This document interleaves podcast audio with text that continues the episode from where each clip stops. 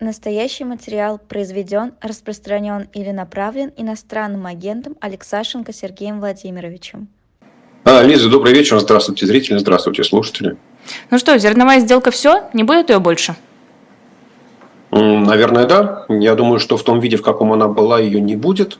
Э, понятийные сделки, где Россия с Турцией и с ООН договаривались об одном, Турция с Украиной и с ООН договаривались о другом – Одновременно э, Россия и ООН подписали меморандум, где э, одна сторона потребовала, а другая сторона согласилась с какими-то требованиями, выдвинутыми в отношении тех стран, которые, вообще говоря, не, участ... не были участниками этих переговоров. Вот такая вот, что называется, абсолютно понятийная конструкция. Я думаю, что да, что она рухнула, и теперь мы видим, что Россия продолжает, э, ну, собственно, использовать единственное оружие, единственный фактор влияния, который, инструмент влияния, который у нее есть в руках, это пугать весь мир, угрожать всему миру, делать миру гадости.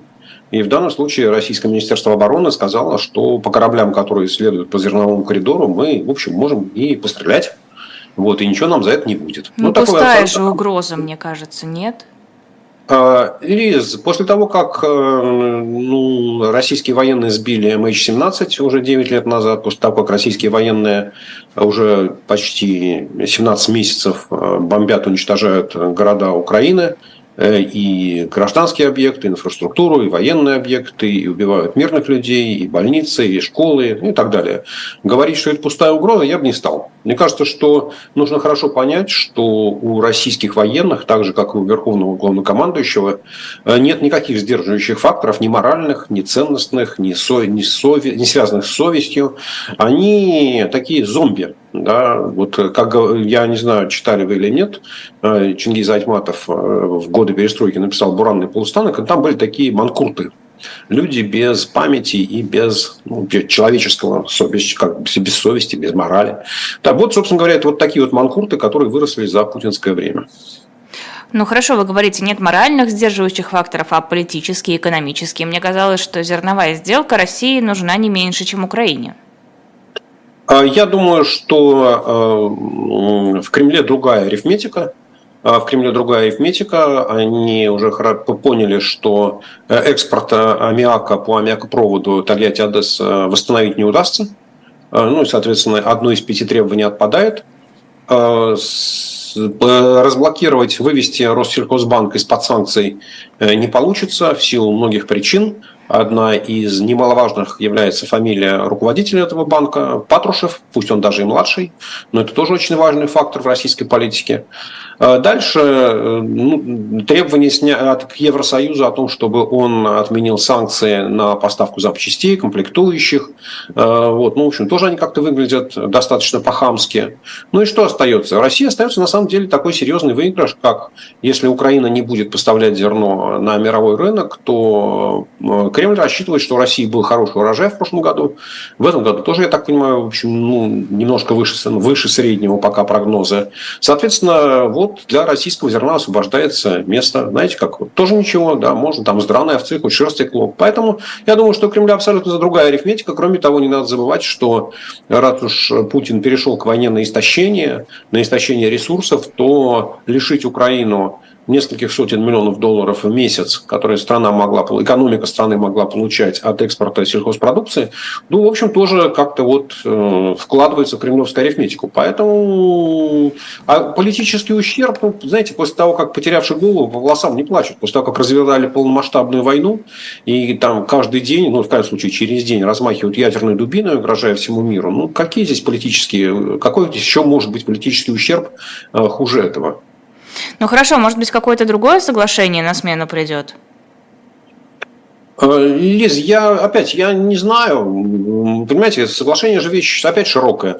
Постоянно идут какие-то соглашения об обмене пленными, об обмене э, убитыми военнослужащими, о возвращении незаконно захваченных детей украинских, э, вот, насильственно вывезенных с территории страны, насильно отобранных у родителей. То есть какие-то соглашения, они постоянно подписываются. Может ли быть соглашение какое-то еще одно, связанное с вывозом сельхозпродукции из Украины?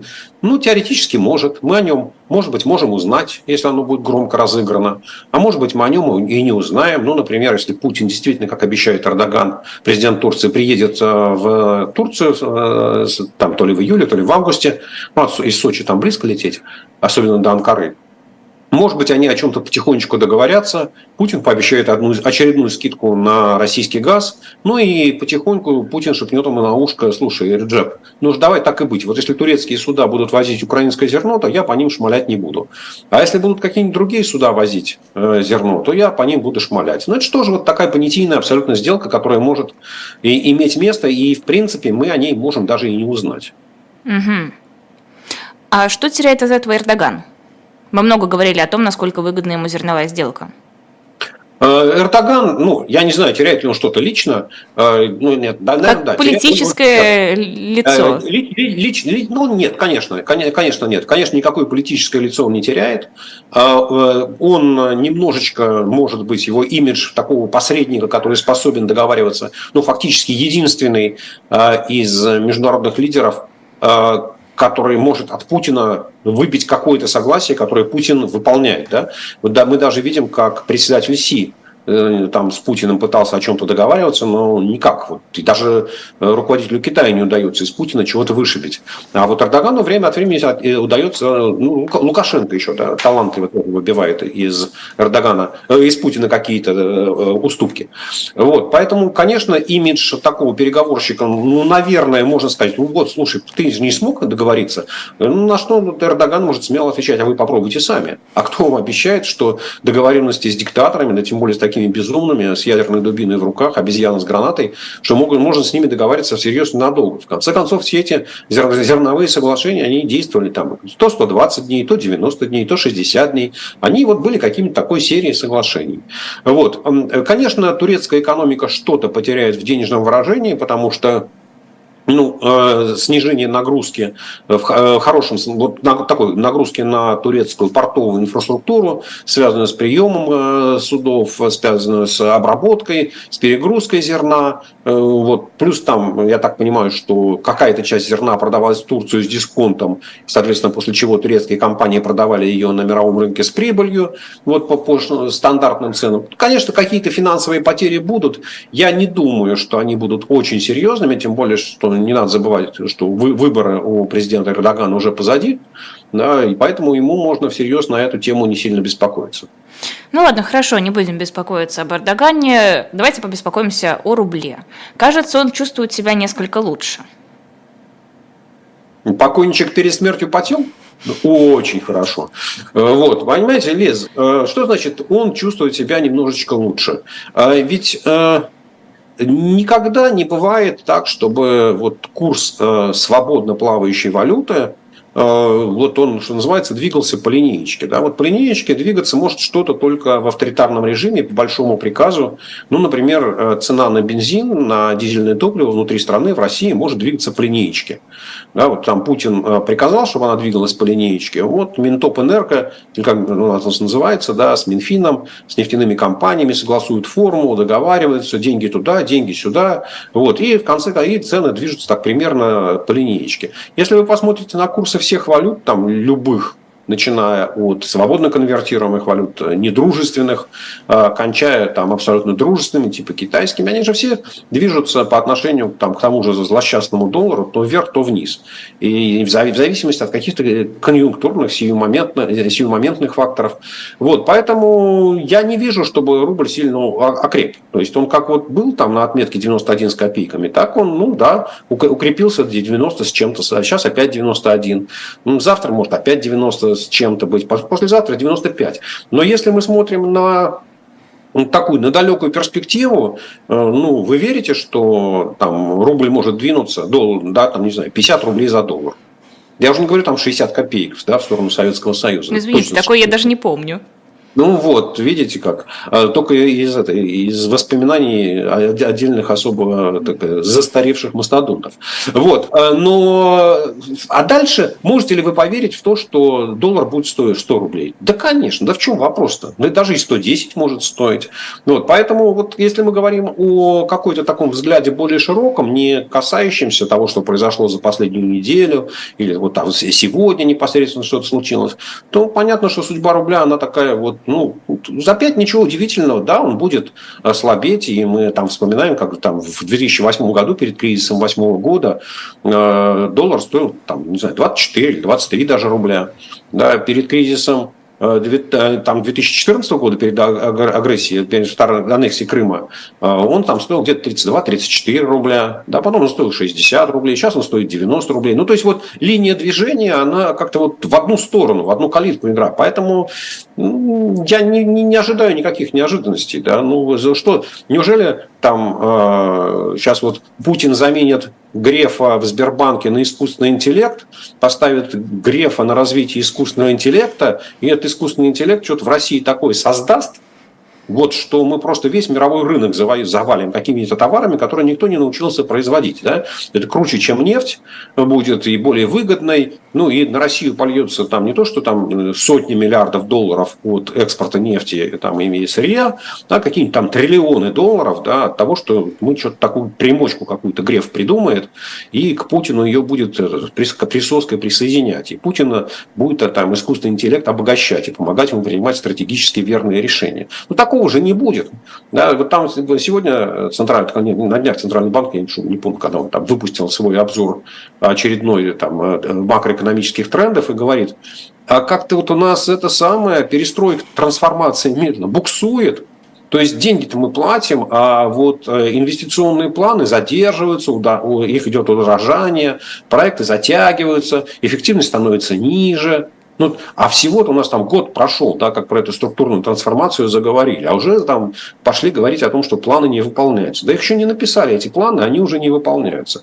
А, поэтому я, я, честно говоря, считаю, что даже Греф с искусственным интеллектом не помогут Путину. Вот, кстати, увидела сейчас на дожде. Путин заявил, что Россия может возобновить зерновую сделку при условии соблюдения всех ее требований. Сейчас цитата будет. «Мы не против самой сделки и, безусловно, рассмотрим возможность вернуться в нее, но только при одном условии, если в полном объеме будут учтены и реализованы все без исключения ранее согласованные принципы участия России в этой сделке». Что не соблюдается-то? Где нужно заплатку? А, Лиз, мы сейчас тогда опять вернемся в сторону в начало, да, вот как, что, что это за сделка была? А, сделка была у Путина подписана с Турцией и с ООН о том, что у России есть право досмотра а, судов, которые следуют из Стамбула в украинские порты и обратно, чтобы там не перевозилось вооружение, боеприпасы, либо все, что нужно для Э, там, э, нужд украинской э, армии, вооруженных сил Украины. Ну и, соответственно, Украина в сделке с Турцией и с ООН подписала, что она не будет использовать этот зерновой коридор, который в море, для прохода военных кораблей для военных целей. Да, вот, собственно говоря, все обязательства, которые были даны Путину в рамках зерновой сделки. И был еще меморандум, да, такой вот вообще, что называется, соглашение о намерениях между ООН Э, и России, э, что, ну и вообще мы будем рассматривать вопрос, о, там, э, связанный с ограничениями на экспорт российских удобрений. Вот. Но при этом Путину никто ничего не обещал. А все, что касается там Россельхозбанка, запчастей, так этого даже и ни в каком меморандуме не было. Это вообще, вот, что называется, российские переговорщики, или там Путин, Лавров, Захаров, они все это придумали. Да? То есть вообще об этом, что называется, ни, ни в одной бумажке про это не написано. Вот. Поэтому то, что Путину обещали, ему выполнили. Вот. А то, что он говорит, вот если мы еще вам 25 требований накачаем, напишем на листочке бумажки, а вы их выполните, то я вернусь в зерновую сделку, то завтра я, после того, как вернусь, я вам сделка что на 120 дней или на 90, я вам еще 25 требований накачу. А если Украина согласится с тем, что она мне отдает 4 области, да еще и на Крым согласна, ну так я тут и войну готов закончить. И даже не будут Зеленского смещать. Ну, то есть вот этот вот шантаж, такой политический шантаж, да, ну, вот, ну, он бесконечный, и это все хорошо понимают. Поэтому можно сколько угодно говорить, там Путин может обещать, что он вернется в зерновую сделку при условии выполнения всех его требований, но никто их выполнять не будет, да, вот, потому что никто с шантажистом по имени Путин вступать в переговоры на эту тему не будет. А тем временем Путин говорит, что Россия проявляла чудеса выдержки и толерантности, продлевая зерновую сделку. А, так вот, э, с рублем мы, кажется, тоже разобрались с ним. Сейчас, Лиз, а он про толерантность не объяснил? Это в отношении чего толерантность-то? Вот чему ну вот Запад все требует и требует, они ничего не выполняли, только требовали, а мы все равно раз за разом продлевали эту зерновую сделку. Да Запад ничего не требовал от Путина. Ну что вы... Да. Ну вот, э, вот, вот ничего, в, в рамках зерновой сделки Запад от Путина ничего не требовал. От него требовали ООН, африканские страны и друг Эрдоган. Вот и все. Вот он им чего-то пообещал. Вот теперь он кому обещал, да, кому я должен, тому прощаю, сказал Путин, и все простил. Вот, поэтому я там про толерантность особо как-то ничего не заметил. Ну, ладно. Путину виднее, конечно. А, Еще последнее по поводу рубля. Стоит ли ждать, что накануне выборов, все-таки 24 год уже совсем на носу, с рублем попытаются что-то сделать, чтобы люди чувствовали себя комфортнее и было ощущение стабильности? Я думаю, что это зависит от двух факторов. Первое – это насколько э, быстро разгонится инфляция. Э, ну, сейчас все-таки уже э, середина июля, Э, и вроде бы как уже пора начинаться дефляция, такому снижению, сезонному снижению цен, когда фактор э, удешевления овощей и фруктов должен играть сильную роль, а инфляция по э, данным Центрального банка, Росстат, она ускоряется. Вот. И, соответственно, если этот процесс усилится к концу года, то, конечно, Придется там и бюджет пересматривать, потому что бюджет будет верстаться вот сейчас уже в конце августа, в начале сентября в Думу нужно будет его представлять, когда статистически будет низкая инфляция. Естественно, Минфин заложит низкий прогноз, чтобы не индексировать пенсии и зарплаты. Вот. И, соответственно, вот если, если рубль продолжит э, свое падение, что, в общем, не, не, не падение, а как это, продолжит двигаться... Планирование по, по заранее намеченному тренду, да, по про, уверенно проложенному тренду, который там вот уже много-много лет он э, движется. Вот, то, конечно, инфляция может разогнаться, это может напугать э, Кремль, ну, опять смотря до какого уровня. Если инфляция будет, не знаю, там 6, 7, 8 процентов, я не думаю, что Кремль из-за этого испугается. Может ли инфляция стать там 10 и больше процентов? Ну, пока я таких особых э, признаков этого не вижу. Но дальше начинается следующий интересный вопрос, потому что вы задали, конечно. Можно, можно ли убедить Центральный банк в той ситуации что-то сделать с курсом рубля. Ну, теоретически можно. Да, и теоретически э, там Минфин и Центральный банк, они хоть сейчас могут перекрыть крантик который они постоянно держат в руках под названием «выход нерезидентов из России», и уменьшить им вот эти объемы покупки валюты на российском рынке. Конечно, сейчас вот прям мгновенно на следующий день это эффекта не даст, но где-то месяца через полтора это начнет работать. Вот. Другое дело, что вот разгон э, инфляции, связанный с тем, что рубль подешевел, ну, не знаю, хотите на 50%, если мерить к декабрю, хотите на 20%, если мерить к тому, что было там, до, до начала войны, да, то вот это инфляционное давление, оно придет осенью. После того, как сезон дефляции закончится, это, соответственно, октябрь, ноябрь, декабрь. Вот. И сейчас, э, ну, что прогнозировать? Мне кажется, что если Центральный банк согласится на то, что он будет проводить какие-то валютные интервенции в поддержку курса рубля, ну, то есть вот то, что Минфин с ЦБ могут там давать или не давать разрешение, мы об этом можем так случайно узнать. Да, какой замминистра или зампред ЦБ может об этом сказать, а может не сказать. Да, и мы можем, в общем, как-то жить в неведении. Но если Центральный банк начнет покупки или продажи валюты вот в открытую, э, и все увидят, что он сдерживает рубль, то мне кажется, что это наоборот вызовет панику и на финансовом рынке, и у такой, у образованной части населения, у которой есть валютные сбережения или вообще сбережения. Ну, потому что Центральный банк на самом деле уже там 8 лет, с весны 2015 года, э, в общем, как-то отказался от э, участия в валютных торгах. Он, наконец, они там поняли после многих лет, после многих попыток и там сотен миллиардов бессмысленно потраченных долларов, что регулировать курс рубля, как он движется в одну сторону, не имеет никакого смысла. Вот. И поэтому я, честно говоря, не думаю, что даже если инфляция там будет 10%, вот, что Центральный банк можно на что-то нагнуть. Ну, там проще нагнуть Росстат с тем, чтобы он правильно посчитал инфляцию, сказал, что инфляция не такая страшная, не такая высокая.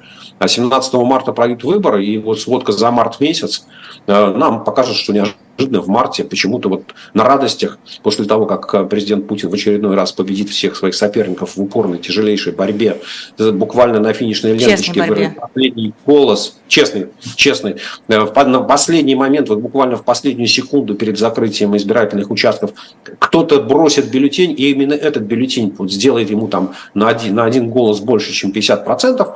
Вот, ну тут народ просится праздновать, да, банкет, там коньяк, э, икра, ну тут, конечно, все должно поднять во второй половине марта индекс цен. Ну и Росстат скажет, знаете, как-то такой, народ так отпраздновал, что вот вся инфляция у нас и вылезла наружу.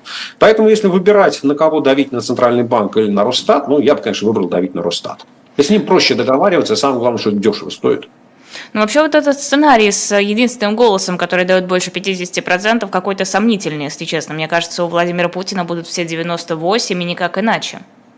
Нет, ну 98 это, конечно, хватанули. Ну, я, думаю, я думаю, что вот... Э, ну, за присоединение говоря... к России же голосовали 98%. Что же за Путина а... не проголосовать?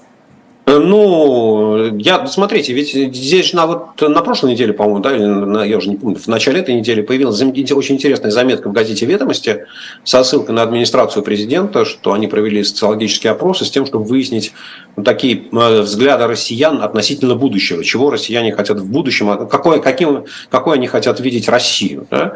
И вот, собственно говоря, там на самом деле достаточно четко формируется там путинский электорат или там путинское большинство. Это там сам самая большая группа – это те, кто лояльны власти, конформисты, которые хотят комфортной жизни, согласны, что правительство пусть делает все, что хочет, только нас не трогает. И вторая – это, вот, что называется, хотим великую Россию да, на этой вот волне э, военной э, истерии. Вот они в две, в две эти группы вместе дают больше 50% россиян. Ну и дальше начинается, что ведь следующая группа – это те, кто хотят социальной справедливости. Мы как вот по привычке можем считать, что это, конечно, коммунисты, но на самом деле большая часть вот этого такого людей с желанием э, отобрать, переделить или сделать жизнь одинаково счастливой для всех, они, конечно, тоже в какой-то мере голосуют за Путина.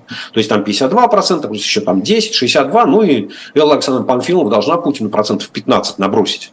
Ну, соответственно, где-то там вот 75-77% получается. Но 98, ну, все-таки ну, Туркмен Баши он не тянет. Тур, ну, Туркмен Баши популярность более высокая, и вот, э, ну, там как-то народ, вот правда не видит никакой альтернативы. А вот в России все-таки есть какие-то ну, альтернативы. Какие? Там, какие монстры там? Зюганов один, вот там уже, не знаю, я уже забыл. Ну хорошо, Зюганову дадут 1%. Явлинскому Нет, ну, ну, еще один. Как ну, раз ну, остается ну, 98 на Путина. Ну хорошо, да, вот мы, Лиз, мы можем с вами забить, там это становится пари в прямом эфире, да, что я считаю, что Путин получит там 75-78%. Да, вот а на больше... что спорим? А на что хотите? Ну, как-то на ящик водки не камильфо, а... Ну, слушайте, ну, ящик водки мы же с вами не, не Авен со Свинаренко, который... Ну, вот да. Не, Кох, извините, не Авен, Кох со Свинаренко, да, они еще не один ящик водки. Ну, давайте, не знаю, там, хорошую бутылку шампанского. Хорошо, договорились, договорились. договорились. А, хочу перейти к теме, которая у нас все чаще в эфирах появляется, национализация. А, Данон был забран а, у владельцев законных, и Балтика тоже перешла под временное руководство, а затем очень быстро нашлось и, в принципе, новое руководство. Данон забрал себе племянник Рамзана Кадырова, а Балтику себе забрал Таймурас Балоев, который который раньше уже возглавлял эту компанию, его считают приближенным к семье Ковальчуков. Э, справились буквально за день, кажется, если я ничего не путаю. Ну, за два с половиной дня, потому что сама а. национализация прошла в воскресенье, вот, ну, то есть, представляете, какой, какой пожар раздули э, в Кремле, что Путин пришлось ему в выходной день оторвать себя от семейных забот и предаться опять работе, трудиться как пчелка, как раб на галерах и подписывать указ, там, непонятно зачем, почему нельзя было сделать это в понедельник с утра, но, видимо, что-то такое там горело действительно. Вот. Не совсем правильно говорить, конечно, что отдали племяннику Кадырова, его назначили генеральным директором да, то есть так все-таки юри, как юридически, там, ну не собственником, конечно, а не вором, отобравшим э, акции, положившим их себе в карман и кричащим теперь, что это все мое, я этим распоряжаюсь, является Российская Федерация. Вот. А смотрящим Э, заворованным, да, вот скупщик, он даже не скупщик, как это называется, хранитель, хранитель э, вот этой, да, что, как, как, называется у этих организованных преступных групп, общака, вот, общак, общак, да, вот это вот хранитель, смотрящим за частью общака под названием Данон, который, ну, худо-бедно 100 миллиардов, там, от 80 до 100 миллиардов рублей в год оборота и там от, от там, 8 до 10 миллиардов рублей прибыли. Ну, тоже, в общем, неплохая кормушка, да, причем мы с вами же понимаем, что можно на Данон повесить долги, то есть там э, вот сейчас, там, не знаю, там 10 миллиардов, ну для э, племянника Кадырова это, в общем, не очень большие деньги, хотелось бы побольше, но почему бы на Данон не повесить еще, не знаю, там миллиардов 20 или 30 долгов. Да? Вот. Поэтому и Балтика, кстати, она примерно таких же объемов с точки зрения финансовых показателей, то же самое. Э, э, где-то около 100 миллиардов рублей в год продаж и там от там, 5 до 10 миллиардов рублей в год прибыли. Вот, поэтому, да, вот, ну, называется, справиться, не справиться. Я не знаю, э, справится ли племянник Кадырова с управлением таким огромным хозяйством, как Данон, вот, но то, что с финансовыми потоками он справится, это совершенно точно. А насчет его Э, как это, менеджерской способности, мы там через год посмотрим, что будет с продукцией Данона происходить и с качеством, и с э, объемами продаж, которые э, ну, российские торговые сети, безусловно, будут отслеживать. А, но здесь вопрос все-таки не справиться или не справиться, а в самой политике, которую мы наблюдаем сейчас, когда компании забираются у хозяев и выдаются в качестве награды каким-то людям, которых хочется погладить по голове. Лиз, а я вообще, у нас ничего не изменилось. У нас первая национализация, ну, наезд на частный бизнес Путин начал буквально там через 10 дней после того, как он прошел первую инаугурацию в 2000 году, он наехал на медиамост. Да, а не прошло и года, в январе 2001 года он наехал на Сибур. И ну, по случайному стечению обстоятельств и медиамост, и Сибур достались «Газпрому». Да, а потом, не знаю, потом последовал ЮКОС, который достался Роснефти и Газпрому, а потом еще, еще, еще, еще, еще. То есть, в общем, в разной форме, так или иначе, ну, на прошлой неделе э, Ярославский суд ему и одного дня не понадобилось для того, чтобы рассмотреть иск Генеральной прокуратуры и национализировать генерирующую компанию ТГК-2, которая вообще там никаких иностранных инвесторов рядом не было. Э, вот. Поэтому ну, ничего нового мы не узнали. На самом деле, если новое, то мы каким-то чудом узнали о том, что э, вот мы узнали фамилии этих людей, то есть э, как это, все во благо человека и во имя человека, мы узнали имя этого человека, да, ради которого все это сделано. Это Рамзан Ахмадович Кадыров в отношении э, Бал, э, Данона, да, с Балтикой нам сложнее, э, кто в результате, ну там по слухам, да, Ковальчуки, а то, что на самом деле будет бенефициаром, мы не знаем. Вот. А вот вспомните, сколько там месяц назад была национализация Фортума и Юнипера, Юнипро, да, в России называется.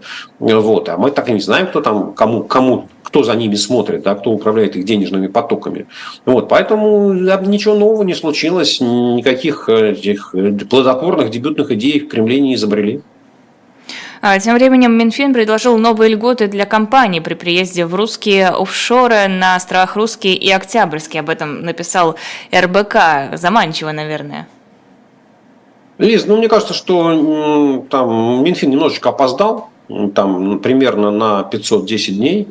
Вот после того, как э, началась война, ну, конечно, какие-то оставшиеся офшоры российские, э, принадлежащие российским э, бизнесменам, которые еще где-то существовали в таких более приличных юрисдикциях, чем Россия, и которые были связаны с производственной деятельностью, то есть не просто офшоры, которые использовались для, как для инструментов для финансовых конструкций.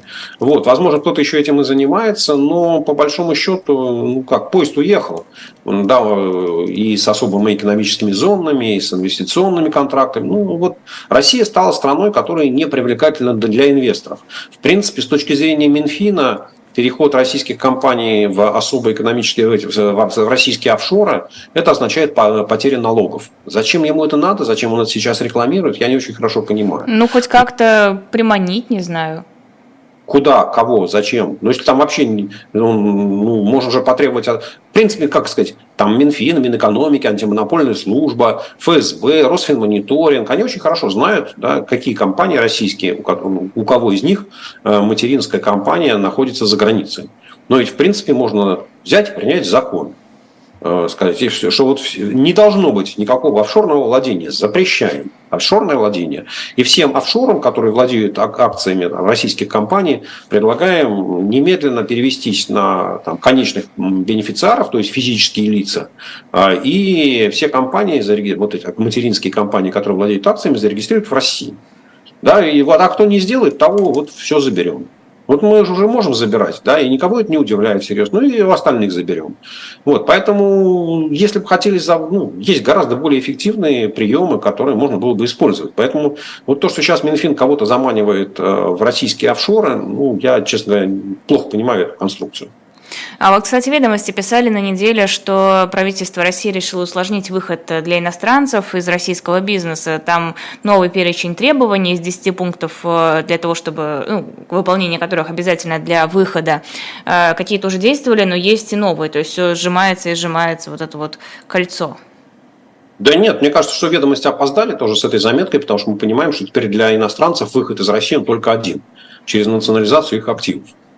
То есть вот сейчас их там все выстроили в очередь, да, говорят, что там чуть ли не 2000 компаний стоят в очереди, которые хотят выйти из России. Ну и вот теперь так, я думаю, что начали сверху, то есть самых крупных. Сначала две энергетические, потом две э, продовольственные, ну и так далее. Вот их выстроили в очередь и теперь будут, что называется, отбирать у иностранцев их активы, им говорят, ребят, все, вы свободны, всем спасибо, у вас ничего не осталось.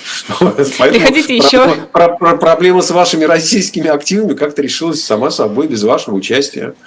Вот, поэтому мне кажется, что ну, что каждый раз с ним переговариваться? Договоришься с, ним, а, с ними о скидке к цене в 20%, выяснится, что мало, нужно передоговориться на 50%. Договорился на 50%, опять выясняется, что много, нужно договориться там на 80%. Ну, в общем, да, ну, лучше всех их вот отстроить и забрать один раз, одним приказом. Э, это программа «Цена вопроса» с Сергеем Алексашенко. На shop.diletant.media есть, как обычно, книжка. Расскажу про одну конкретную. Книга называется «Ричард III. Самый оболганный король Средневековья». Э, книга написана Еленой Браун. Ричарда III многие до сих пор считают самым жестоким, кровавым, просто подлецом, негодяем, убийцей, кровопийцей. В общем, там гигантский список. На деле же это не так. Было доказано, что большинство этой информации – это мифы, это, как модно говорить, фейки.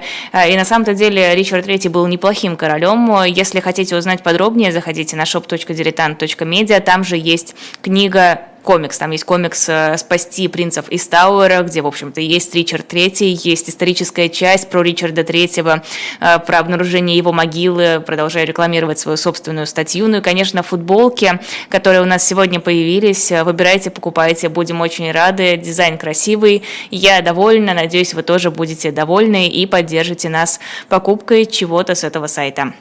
Продолжаем эфир. Сергей Алексашенко в программе э, «Цена вопроса». Говорили на прошлой неделе про цифровой рубль. И вот уже Софет всего за неделю, неделя всего прошла, одобрил закон о цифровом рубле и создании соответствующей платформы. Э, изменилось ли что-то в вашем мнении об этой новой валюте за прошедшую неделю? Или, в общем-то, как вы э, комментировали, так ничего нового и не прибавилось? Нет, Лиз, ну, Совет Федерации в России же он не меняет закон, не исправляет закон. Он может либо э, наложить вето по каким-то конкретным вопросам, либо согласиться с тем, что принято Государственной Думой.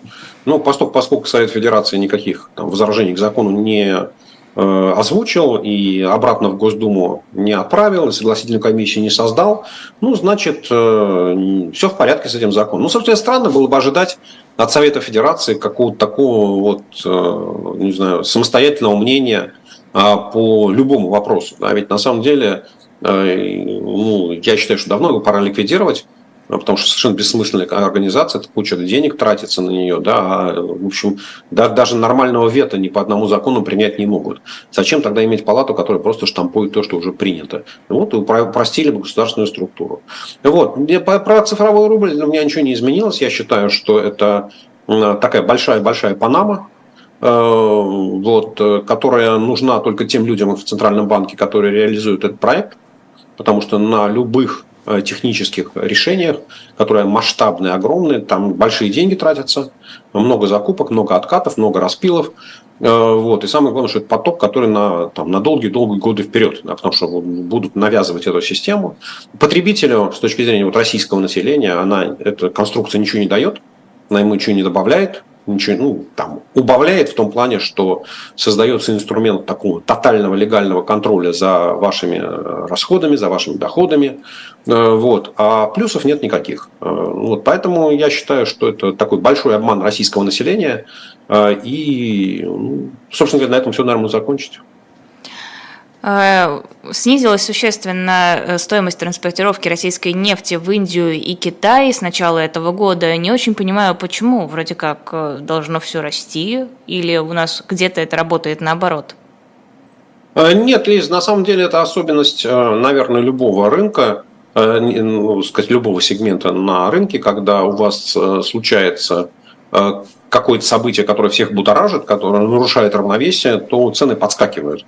Да, вот там, не знаю, в июне э, курс доллара подскочил, что-то такое случилось, да, и началась вот то, что называется на рынке волатильность. А, собственно говоря, транспортировка российской нефти, российских нефтепродуктов, она сильно возросла после введения западных санкций. Сначала с 5 декабря на российскую нефть, с 5 февраля на российские нефтепродукты, э, когда нужно было срочно переходить на танкеры из так называемого теневого флота, которые там ходят по морям, океанам без транспондеров, и никто не знает, там, кому, ну, кому они принадлежат, может, еще знают, но конечных бенефициаров знают не всегда. И самое главное, не понимают, куда они везут, кто их страхует. Э, вот, об этом информации нет.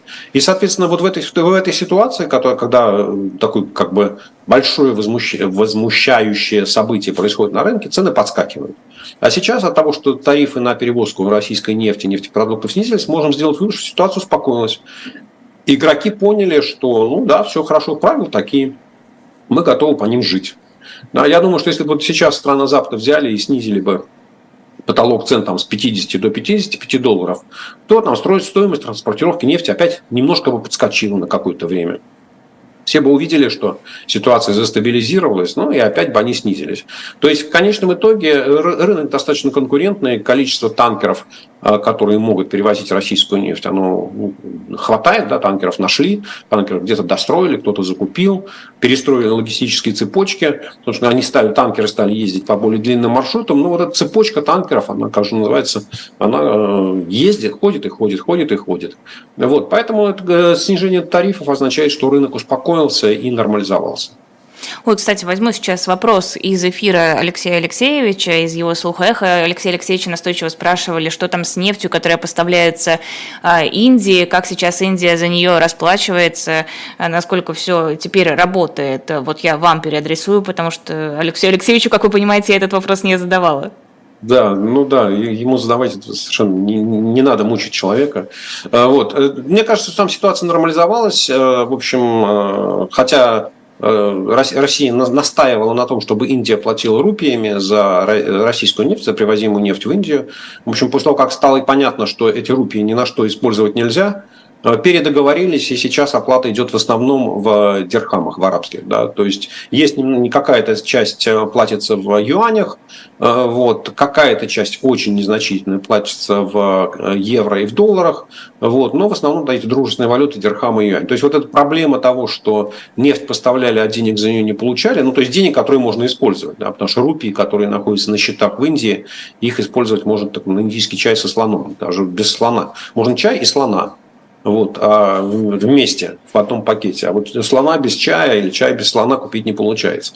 Вот, поэтому там, мне кажется, что эта проблема исчезла, и, в общем, как, ну, они можно забыть, но если не считать того, что там, у российских нефтяных компаний где-то там несколько миллиардов долларов просто, ну, рупий на несколько миллиардов долларов зависло в Индии, то есть они поставили нефть, а денег ну, то есть денег, которые можно потратить, не получили. Ну, несколько миллиардов это вроде бы немного. Ну, кому как, Лиз. Вы, ну, вот России это вроде немного. Лиз, а для вас лично? Ну, так ну, это же не мои миллиарды.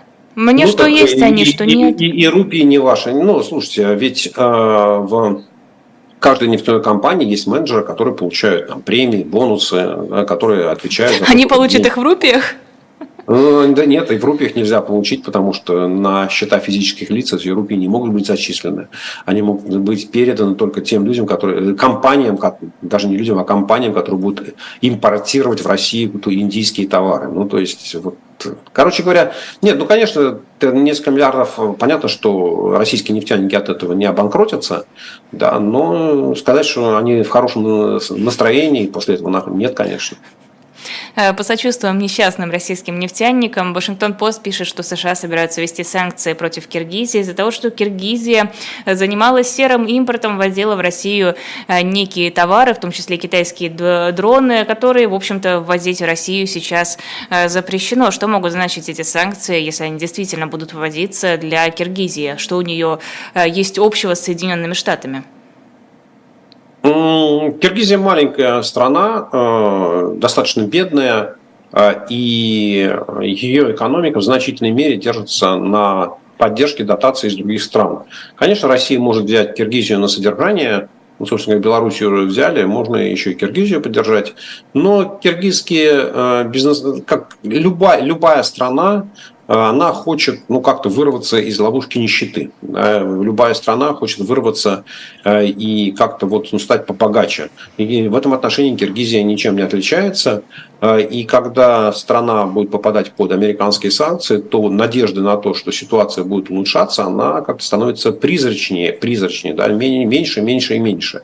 Вот. И поскольку, поскольку ну, э, Киргизия и США это там слон и моська, да, то, в общем, понятно, что ничего хорошего Киргизию не ожидает. Сказать, что опять э, киргизская экономика остановится, ну нет, конечно, она не остановится после этого, но там перспективы у нее станут еще хуже, чем сейчас.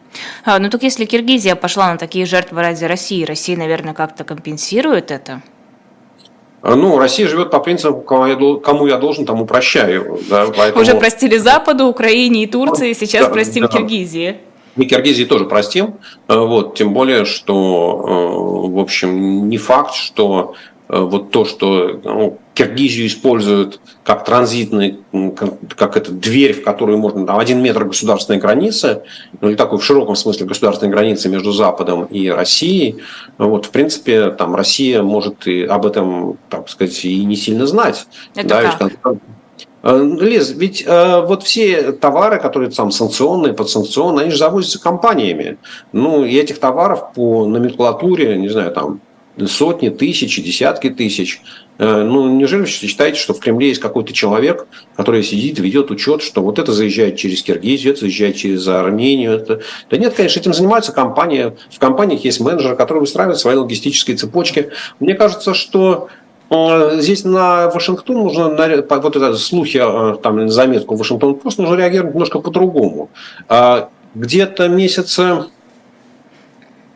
три, наверное, четыре назад. Примерно такие же слухи пошли о Казахстане да, или в начале года, по-моему, да, и туда как-то вот поехал сразу и госсекретарь США Энтони Блинкен, и поехала пара замминистров финансов, и министр, замминистра торговли поехал, и вот как-то они пообщались с казахскими властями, и в какой, там Казахстан сразу как-то перекрыл каналы, какие запретил что-то экспортировать, реэкспортом заниматься, ну, как Казахстан начал соблюдать какие-то ограничения, и вот государственные структуры Казахстана поставили, я уж не знаю, насколько он эффективный барьер после этого стал, но продемонстрировать свою готовность а, сотрудничать с а, Соединенными Штатами в части введенных ограничений на Россию, введенных на Россию ограничений. Я думаю, что здесь речь идет о том же самом, что показать решимость что США готовы там, всерьез надавить на Киргизию, с тем, чтобы заставить киргизские власти ну, поставить хотя бы какой-то маленький заборчик на пути товаров, которые идут из Китая в Россию. Не, ну если вы говорите, что это подействовало на Казахстан, то можно предположить, что они пройдут так по всем странам, этим маленьким, которые находятся на границе с Россией, и убедительно донесут мысль, что не нужно помогать России ввозить какие-то товары. Ну, смотрите, если этих стран, условно говоря, сколько там, десяток, если в каждую страну они будут ездить, там, в следующую страну они будут ездить раз в три месяца, ну, во-первых, ну, там понадобится три года, чтобы там, да, все объехать. А к тому времени первая страна, которая была в списке, она уже там может, там может что-то поменяться, там какой-то министр поменяется, или руководитель таможни, или еще чего-то, и опять нужно будет ездить по кругу. Вот. Ну, мы хорошо видим все это, как это работает, или вернее говоря, не работает на примере Ирана, да, где там, вот 40 лет жизни под санкциями, но они так и не остановили э, вот поток тех же самых высокотехнологичных товаров, которые там пытаются закрыть в России. Находили же в иранских дронах э, американские микросхемы. Да? Ну, значит, каким-то образом они до Ирана доезжают. Э, вот. Поэтому поверить в то, что удастся таким образом вот через транзитные страны закрыть все э, потоки, я как-то у меня нет в это доверия. А, хорошо, но вот страны ЕС согласовывают санкции против Беларуси в военной сфере. Во всяком случае, об этом пишет издание а, «Политико». Санкции будут касаться военной техники, включая авиационные запчасти. Но тоже, естественно, это а, в ту же сторону должно работать. Здесь это насколько будет эффективно? Мне кажется, просто Беларусь несколько сложнее в плане вот импорта таких частей, потому что она граничит с Европой, которая ну, более, наверное, категорично настроена, не готова через себя что-то пропускать или самостоятельно самостоятельно поставлять через Беларусь э, в Россию запчасти? Ну, а почему они обязательно должны ехать напрямую из Польши в Беларусь? Они могут поехать из Германии не через Польшу, Беларусь, а из Германии, в Голландию, из Голландии, не знаю, там, в Турцию, вокруг Африки или через Суэцкий канал, а из Турции в Россию, из России в Беларусь. Ну, будет немножко более дорогая логистика. Э, вот. В конце концов, запрет на поставку запчастей в Беларусь он, я думаю, что мало чем будет отличаться от поставки, запрета на аналогичные поставки в России, а совокупный авиапарк в России, он там, в разы, если не десятки раз больше, чем в Беларуси. Ну, будут российские челноки, которые сегодня завозят э, запчасти для Airbus и Боингов, привозить там на 10% больше с тем, чтобы еще белорусского брата кормить. Не вижу, не вижу в этом никаких проблем. Вот. Э, ну, опять, это не означает, что там Евросоюз не должен ничего делать, но как-то вот опять я все время смотрю на то, что происходит в Иране. Вот летают в Иране э, Airbus, летают, да, ну значит каким-то образом эта проблема решается. Э, Евросоюз еще хочет создать специальный фонд на сумму 20 миллиардов евро и в течение четырех лет обеспечивать потребности вооруженных сил Украины э, из этого фонда. Опять-таки, сообщает политику со ссылкой на свои источники. 20 миллиардов. Что можно купить на 20 миллиардов евро? Ну, это зависит от того, чего вы покупаете. Ну, за, за 20 миллиардов евро можно купить полтора раза компанию Сибнефть, которую Роман Абрамович э, продал Газпрому. Там стоит цена сделки была 13 миллиардов в тот момент. Ну, значит, можно купить Сибнефть еще половину. Ну, это, правда, в ценах 2003 года, но, тем не менее, вот можно так купить. Да? Или можно купить 4 э, раза, по-моему, клуб Челси, который обошелся в 5 миллиардов. Э, долларов или евро. Ну, в общем, ну, можно 4 Челси купить. Поэтому деньги большие. Нет, что подождите, касается... подождите. Мне кажется, да, извините. Вот. Э, что касается, если мы, поскольку, поскольку речь идет о военной помощи, э, то мы можем поднять статистику начала этого года, января-февраля, когда многие страны, начиная с США, Евросоюза, Германии и так дальше, ну, страны, входящие в Евросоюз, заявили о том, что они поставляют в Украину большое количество вооружений. Вот, ну, я цифры сейчас, конечно, не помню, там, но так, на вскидку, думаю, что там миллиардов на 7, на 8 поставили да, вот за два месяца в расчете на то, чтобы Украина могла весной перейти в наступление и добиться перелома в войне. Вот, если моя, мой, как сказать, э, моя вот память э, не сильно меня подводит, ну, то это означает, что вот 20 миллиардов – это примерно три раза постолько. Если это растянуть на 4 года, то выясняется, что, в общем, Евросоюз – в одиночку да, будет э, давать Украине денег, чтобы купить столько вооружения, сколько вот в этом году продали, ну, передали. В этом то США не продавали, они передавали. Да, ну, собственно, вроде как много. Но с другой стороны, мы видим, что там украинские военные, украинские политики говорят, что недостаточно вооружений для того, чтобы добиться перелома в войне. Поэтому 20 миллиардов деньги огромные, купить можно много чего. Другое дело, там даже вопрос не в том, что денег много, можно купить. А ведь э, это же не Украина решает, что она может купить или что ей могут передать. Вот Украина говорит, что ей нужно передавать э, систему противовоздушной обороны, противоракетной обороны, а ей не дают. Украина говорит, что нам нужны самолеты, а Украине не дают. Э, Украина говорит, что нам нужны вот эти машины для разминирования минных полей. Не дают. Да, ну, хорошо, ну, бронежилеты, ну, каски – Ну, говорит, ну, атакамсы, не, атакамсы тоже не дадим. А хаймарсы с дальностью, там, не знаю, там 200 километров, не, тоже не дадим. Да, поэтому вот когда все эти ограничения вводятся, то, в общем, выясняется, что 20 миллиардов деньги огромные, но это когда ты не в состоянии их потратить на то, что тебе нужно, а приходится покупать то, что тебе дают. Ну и как ценность этих денег, она, ну, опять, дареному коню, конечно, в зубы с одной стороны не смотрит, но с другой стороны, вот сказать, что эти деньги, там их, скажем так, если бы речь шла о том, что их нужно использовать максимально эффективно, то я думаю, что решения, которые предлагались бы украинскими военными политиками, они были бы более правильными, более логичными, чем решения, которые предлагаются европейскими и американскими политиками. А зачем вообще нужен этот фонд? Не очень понимаю. И также спонсируют, и также передают, и так помогают. А, Лиз, я так понимаю, что это речь идет о том, что эти деньги будут из фонда Европейского Союза. То есть уже ну, вот практически полтора года каждая страна самостоятельно принимает эти решения, каждая страна должна из своего бюджета выделять какие-то деньги, между странами начинаются трения, споры, разногласия, а почему я дал больше, а ты дал меньше, а в процентах от ВВП, в процентах от бюджета, ну еще от чего-то. Я так понимаю, что переход вот такой э, единый, единому фонду, в котором все страны ЕС, ну, они на самом ну, как, что значит, они, у них есть бюджет, который там тратится, формируется да, по каким-то согласованным принципам. Считается, что деньги тратятся в интересах всего Евросоюза. Ну и вот, соответственно, примерно считается, что это равное на нагрузка будет на всех. Примерно с таким же подходом Евросоюз, если вы вспомните, приходил э, к покупке вакцин во время ковида, да, когда не каждая страна в отдельности закупала вакцины, а Евросоюз выступал единым переговорщиком и делил там, пропорционально по населению, численности населения. Да. То есть вот ну, лишняя демонстрация того, что Евросоюз ну, не всегда это вот просто такое объединение клуб по интересам, иногда не готов выступать как единое лицо, у которого есть общие интересы. Вот, кстати, по поводу споров э, о деньгах, Трамп в своем предвыборном ролике сказал, что Европа должна возместить США расходы, которые они понесли для того, чтобы обеспечить Украину оружием, мол, США вон сколько поставил, а вы вот совсем чуть-чуть, как вам не стыдно, э, вы должны все это вернуть, когда я приду на, на пост президента, я это обеспечу, Байден просто для этого слишком слаб. А по каким-то вообще нормам юридическим, международным, может ли действительно США потребовать какого-то возмещения? Я думаю, что не может.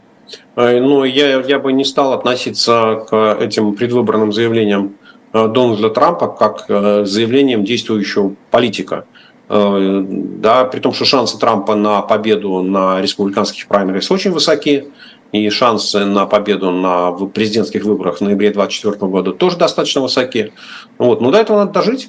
А, инаугурация американского президента, который победит в ноябре 24 состоится в январе 25 вот. И все, что сегодня Трамп говорит, это направлено не европейским политикам, это направлено не украинским политикам, это направлено не российским политикам, это все направлено в адрес американского избирателя.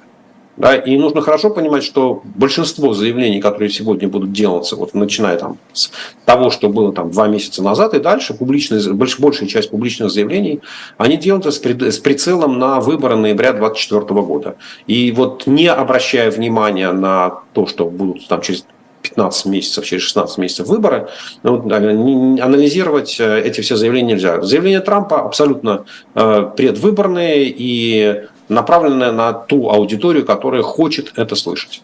Какая аудитория хочет его слышать? Насколько она велика? А, Лиза, его аудитория большая. А, смотрите, а, в 2020 году, когда Трамп проиграл президенту Байдену на выборах, за него проголосовало второе в истории Америки число избирателей. На первом число голосов, отданных за Байдена.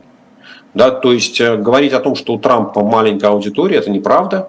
Э, и, собственно говоря, его победа на выборах 2016 года, а еще точнее, вот такие многочисленные ошибки в прогнозах, которые давали социологи, были связаны с тем, что Трамп смог достучаться до тех американских избирателей, которые раньше на выборы не ходили.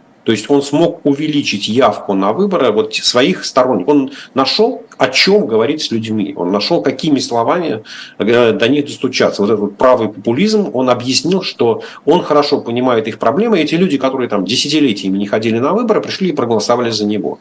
Поэтому сломались все социологические матрицы, поэтому социологи практически все э, не попали в прогноз выборов. Да, и, собственно говоря, в 2020 году Трамп подтвердил, что он этот навык не потерял. Да, конечно, там вот, что называется, Байден э, смог, э, из Байдена и его команда смогли собрать больше голосов, но сказать, что Трамп вот упустил что-то, нет, он в 2020 году получил больше голосов, чем в 2016. Поэтому у него аудитория огромная, и его электорат ну, такой, не менее ядерный, чем у Владимира Путина.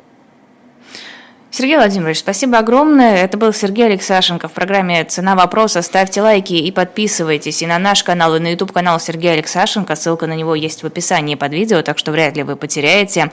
А, подписывайтесь на каналы э, «Эхо Москвы», э, Эхо ФМ и э, Эхо Новости. Там всегда можно читать э, и мнения, и факты. Ну и, конечно, заходите на shop.diletant.media. Там можно купить э, книги, журналы, комиксы, плакаты и футболки, которые только-только появились, еще свеженапечатанные, просто горячие, конечно, футболки. Мы это очень сильно ценим, когда вы что-то покупаете. Вы таким образом позволяете нам и дальше продолжать свою работу. Спасибо вам за это большое. На этом моменте мы с вами прощаемся. Всего доброго, хорошего вечера вечера или дня, в зависимости от того, где вы находитесь. До свидания, спасибо и до новых встреч.